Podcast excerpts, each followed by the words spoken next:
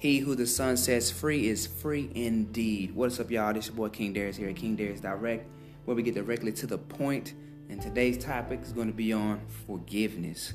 Now, I was reading in John chapter 21, verses 14 to 25. I'm not going to read it. I want you to go and read it. Um, you can do it during the podcast, after the podcast. Either way it goes, I think it's a great passage and something awesome to get into. An awesome passage of the Gospels. But upon my reading, um, I found something so profound, something so deep, something so uplifting that I think that everybody could um, use some of this.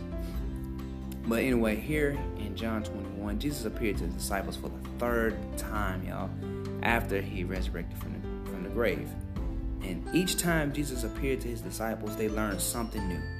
And this time was no different first time they learned that Jesus rose from the dead, and he gave them the indwelling Holy Spirit.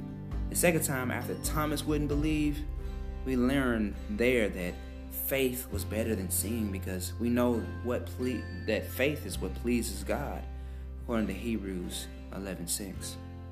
And this third time, it was similar to the second.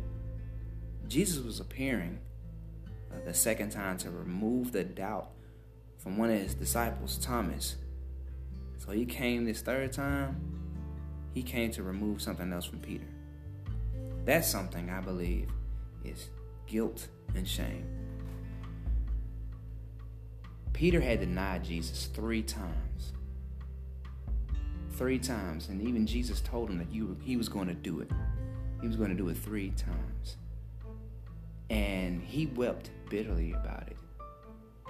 You can just imagine, I mean, his feelings. Like when you hurt somebody that you love, and if you really do care about them and you really do love them, it's not going to be something that you just roll off your shoulder or just say, ah, it doesn't matter. You're never going to do that to people that you love because it's somebody that you love. But here in this passage, when Jesus appears for the third time, he appears to them just like the other times. And he's removing, he, he approaches Peter with this question Peter, do you love me? And Peter was saying, Yes, Lord, you know I love you. And he said this three times. Three times Jesus asked, and three times Peter gave a reply. And then he started getting frustrated with, with Jesus. And I'm like, hold on, why would he get flustered or frustrated or kind of offended by Jesus repeatedly asking this question? And Jesus affirming his love and uh, to asking him to affirm his love. And that's because Jesus was not only affirming that he loved him, but restoring him. And the way he was doing it, he was doing it in such a way as from a teaching aspect. In the dialogue back and forth, if you do any research, uh, the Greek language has uh, four different meanings when it comes to the word love. But I'm only going to talk about two right now, and that's agape and phileo. See, when Jesus asks Peter the question, Peter, do you love me? He was using the Greek word agape. And agape means wide open or unconditional love. That's the love that Jesus was asking from Peter. And Peter was replying with the Greek word phileo means brotherly love. And each time in that dialogue, he was going, and Jesus saying, Do you love me? So you can you insert that word agape. I'm pretty sure in linguistically context, I'm wrong by using it like this, but you just picture, imagine Jesus saying, Peter, do you agape me? Do you love me unconditionally? And then Peter replying, Yeah, I love you like a brother. Wait a minute, that, that's a condition there. But Jesus was trying to, to actually show him how to love and the way to go about loving. And that is unconditionally. And what Jesus was doing for Peter as well was removing his guilt and shame. See, he was showing him that he actually forgave him even for denying him in front of everybody even for betraying him and leaving him out there to hurt by himself, leaving him hanging to dry, Jesus was saying, I forgive you. And that's powerful.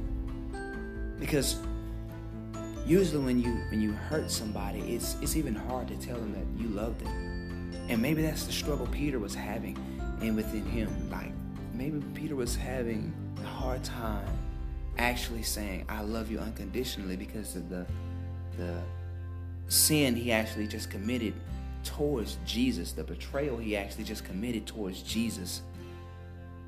So Jesus comes back to re- reassure him that he loves him. And he knows that he loves him.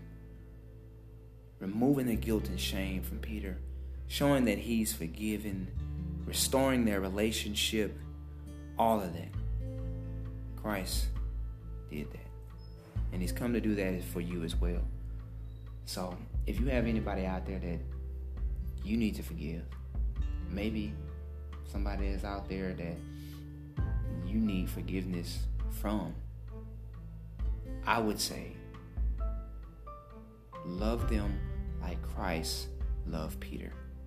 Reaffirm the love in that relationship. Stay committed to that relationship to get restored and love unconditionally. Love with agape love. That's all I want to have for y'all today, man. I'm hoping it's blessed you. I'm hoping it's it's uplifted you. I'm hoping that you took something from it because I know I did.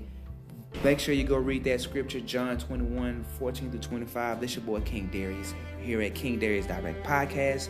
And if you haven't already, please like, comment, share, subscribe to my podcast. I'll be dropping something every Monday unless something happens or comes up. But other than that, on the usual schedule, I'll be on dropping something every Monday, man. Y'all have a blessed Sunday, y'all. All right, peace.